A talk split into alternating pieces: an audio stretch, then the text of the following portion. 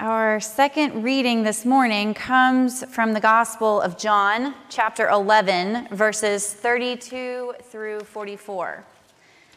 Listen now to this word from God. When Mary came where Jesus was and saw him, she knelt at his feet and said to him, Lord, if you had been here, my brother would not have died. When Jesus saw her weeping, and the Jews who came with her also weeping, he was greatly disturbed in spirit and deeply moved. He said, Where have you laid him? They said to him, Lord, come and see. Jesus began to weep. So the Jews said, See how he loved him? But some of them said, could not he who opened the eyes of the blind man have kept this man from dying? Then Jesus, again greatly disturbed, came to the tomb. It was a cave, and a stone was lying against it. Jesus said, Take away the stone. Martha, the sister of the dead man, said to him, Lord, already there is a stench, because he has been dead four days. Jesus said to her, Did I not tell you that if you believed, you would see the glory of God? So they took away the stone, and Jesus looked upward and said, Father, I thank you for having heard me. I know that you always hear me, but I have said this for the sake of the crowd standing here, that they may believe that you sent me. When he had said this, he cried with a loud voice, Lazarus, come out. The dead man came out, his hands and feet bound with strips of cloth, and his face wrapped in a cloth.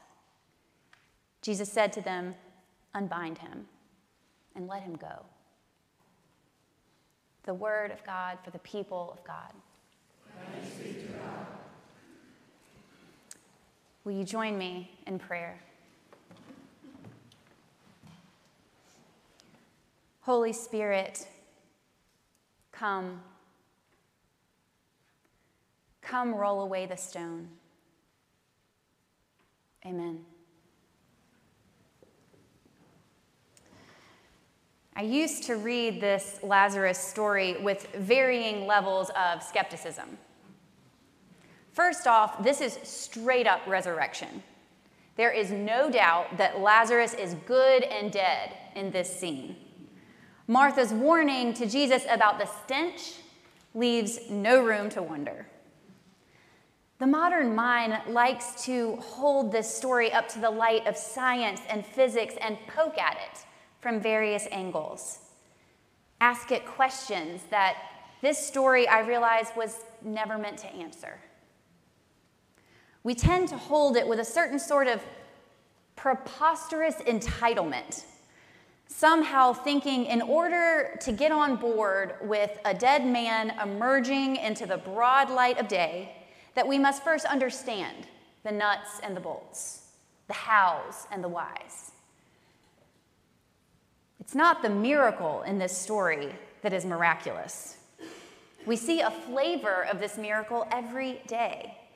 We watch mothers pregnant bellies swelling up to accommodate the flailing baby inside of her. The baby grows underwater in the dark warmth of a chamber before arriving to open her eyes and expand her lungs for the first taste of oxygen and sound and light. But it's part of our world, and we experience it with such frequency that it's accepted. It doesn't blow our mind anymore unless we pause to really think about it. But this whole dead man coming to life thing is outrageous. If we don't understand it, it can't be true. As though God ever worked within the bounds of our understanding. As the poet Milosz writes, who serves best doesn't always understand. How liberating, because there's so much about life that is triple wrapped in mystery. Today, rather than skepticism, I read this story with a hopeful version of horror. It's a disturbing story. We get quite a few details, some of them we'd rather not have. This is not your average healing miracle, unlike the unnamed leper or the demoniac or the hemorrhaging woman who grasps for Jesus' cloak. This particular sick person is connected to Jesus. He's more than a stranger in a crowd of followers, he's a friend. The brother of Mary and Martha, you would think that Lazarus would be on the short list. The VIP section of the ready to get redeemed roster that the disciples surely carried with them. It almost makes us wince to learn that Jesus was told about Lazarus falling ill and didn't immediately rush to his bedside. In fact, he dawdled two days too long before traveling toward Lazarus. Mary and Martha certainly don't understand why Jesus didn't hurry up, and they blame him blatantly. If you'd been here, my brother would not have died. Jesus is too late, and there has been a very real death as a consequence. But perhaps the most disturbing aspect of this whole pericope is the part where Jesus is greatly disturbed, deeply moved, and finally breaks down and weeps. I can still describe to you the arrangement of furniture in my bedroom that day. I can see the sunshine streaming in through my window, sending slats of light across the gallery of stuffed animals on my bed. The golden light didn't match the rain clouds rolling across my dad's face as he cracked my door ajar and broke open the world as I knew it. Can I talk to you for a minute? It was the first time I had seen my father cry. Ever, ever. He told me he had been called to become pastor of a church on a little island it would mean leaving this patch of place and so many dear hearts that felt to us like extensions of our own family. He felt God tugging him with a yes to move our family. I don't think he was prepared to weep into my lap as I sat on the edge of my bed, fifth grade, riveted and shocked. I felt confusion that my father, at that juncture in my life, the ground beneath my feet was visibly shaken. It was disorienting, and it lodged itself in my memory with vividness in the file folder marked important.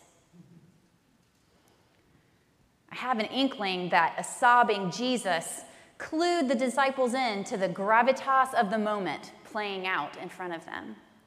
Just like children hanging on to the words of their trusted parent, the disciples find themselves in the presence of their guide and their leader, and they watch him quake. It is a shift of major proportions.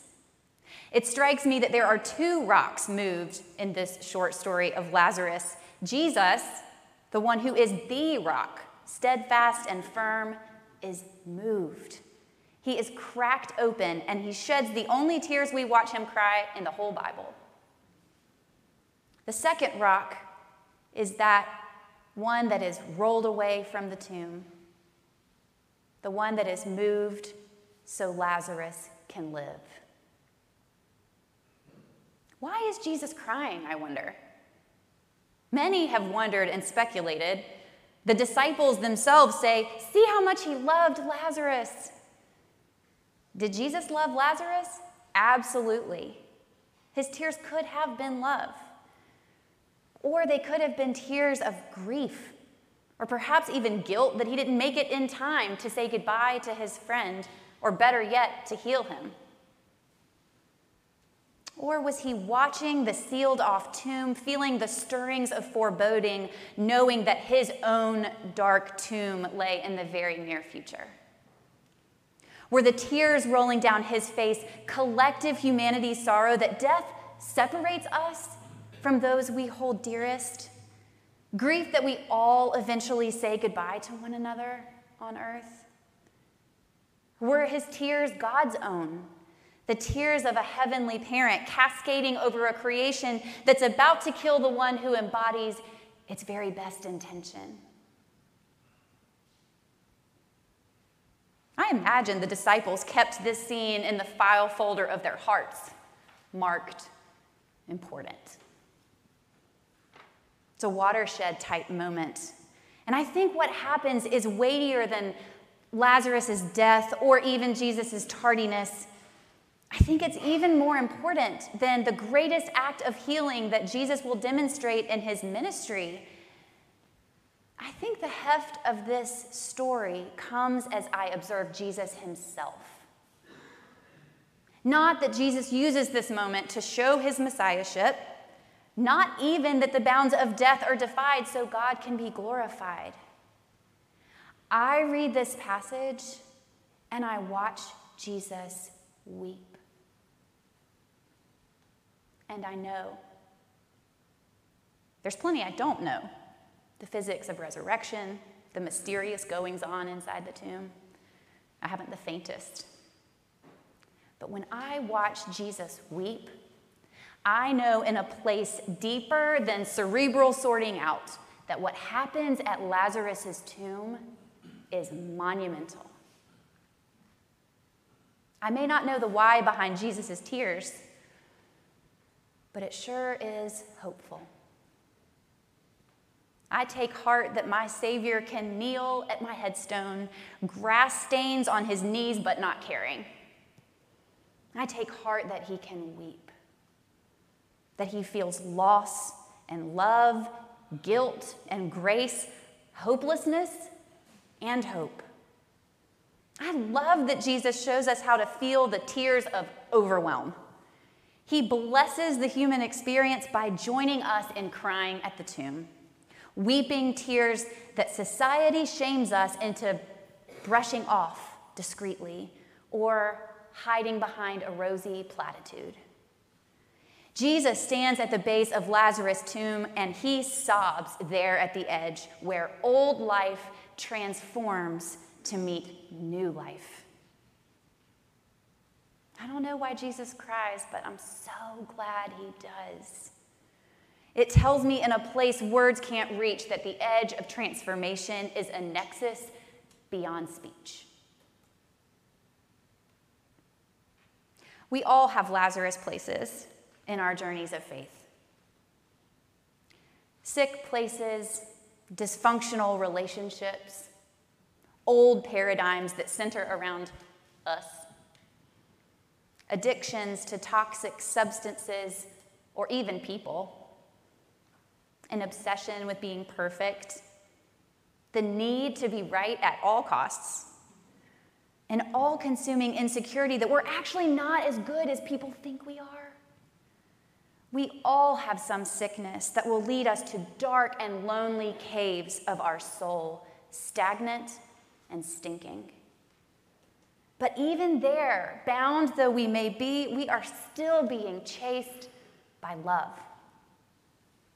There is no death, spiritual or physical, that can separate us from our Savior, lovingly calling our name for us to step out into the light a very dear professor and brilliant exegete of the biblical text, Bill Brown, made a theologically huge distinction in today's text from Revelation one day in class. With a twinkle in his eye, he told us what God did not promise. God does not say, Behold, I am making all new things. God does not scrap what God created with so much care and love. It's not tossed out into the landfill so God can start fresh with better material. In the kingdom, God makes all things new. A new heaven and a new earth is heaven anew, earth anew. God is not in the business of destroying our essential goodness that is, that is at the heart of every soul created in the divine image. There's simply a sloughing off of the exterior baggage that gets in the way of our glistening. We are renewed and refreshed and resurrected. It's news that is enough to make you weep. As I pondered the Lazarus story on this All Saints Sunday, I kept thinking about how fragile and how gorgeous the edge of our life really is. At church, we mark the birth of a new life with a baptism, and we mark the passing of that life with a funeral. These are threshold moments where we come from mystery and we return home to mystery. And it strikes me that there are these little threshold edge moments for each of us at different times on our journeys of faith. Maybe it's the moment you feel God's presence for the first time as you stand on a mountain looking at the gorge. Maybe it's the moment you realize you're trapped in a pattern or a behavior that you've tried to stop but cannot. Maybe it's the transition into parenthood, when life as you knew it centered on us has to shift from the bottom up to accommodate a love that's bigger than we've ever known. Maybe it's the moment you discover with adult eyes that those that you hoped were perfect are in fact regular old critters like you, and the disappointment is palpable. Any given Sunday, someone next to you in your pew could be standing at a threshold. Right now, the curly haired teenager could be undergoing a silent transformation, grace and wisdom being birthed in the shadows of sorrow and heartache from bullying.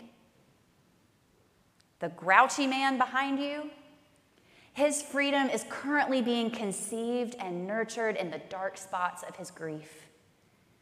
There in the shadowlands, the alto in the choir could be secretly shedding what she longed and hoped for. The tired mom is surrendering in the miserable muck of ruined reputations or crushed dreams. The widower has a moment to pause from the scurrying around of funeral logistics, and the weight of the loss of his bride takes his breath away. Shrouded in our burial cloths, we give up. It is terrifying, but also a relief to hand it over. And then we wait while God uses all things for good. Parker Palmer writes about the precipice of threshold moments, which he calls on the brink of everything. I love it, on the brink of everything. He writes, I'm not sure why most of the phrases, most of uses of this phrase are negative, as in on the brink of giving up, or on the brink of losing my mind, or on the brink of going to war, even though it could be used positively. Perhaps it's because deep in the reptilian brain, we're afraid of falling from heights or crossing boundaries into the unknown. But isn't it possible that when we're on the brink, we are on the brink of flying free? or discovering something of beauty or finding peace and joy? Could it be that after the dark pit of surrender and change, there's an effervescence waiting on the other side of the grave? Could it be that Lazarus emerges with eyes wide and bright? With visible remnants of his bondage and pain hanging lifeless at his side, that he's a lighter version of himself? Could it be that Lazarus has seen death and darkness, been humbled and molded and strengthened in the sinews of his psyche? I have this image of Lazarus stumbling into the light with his grave clothes jutting out at every angle. And yet his face is buoyant and shining.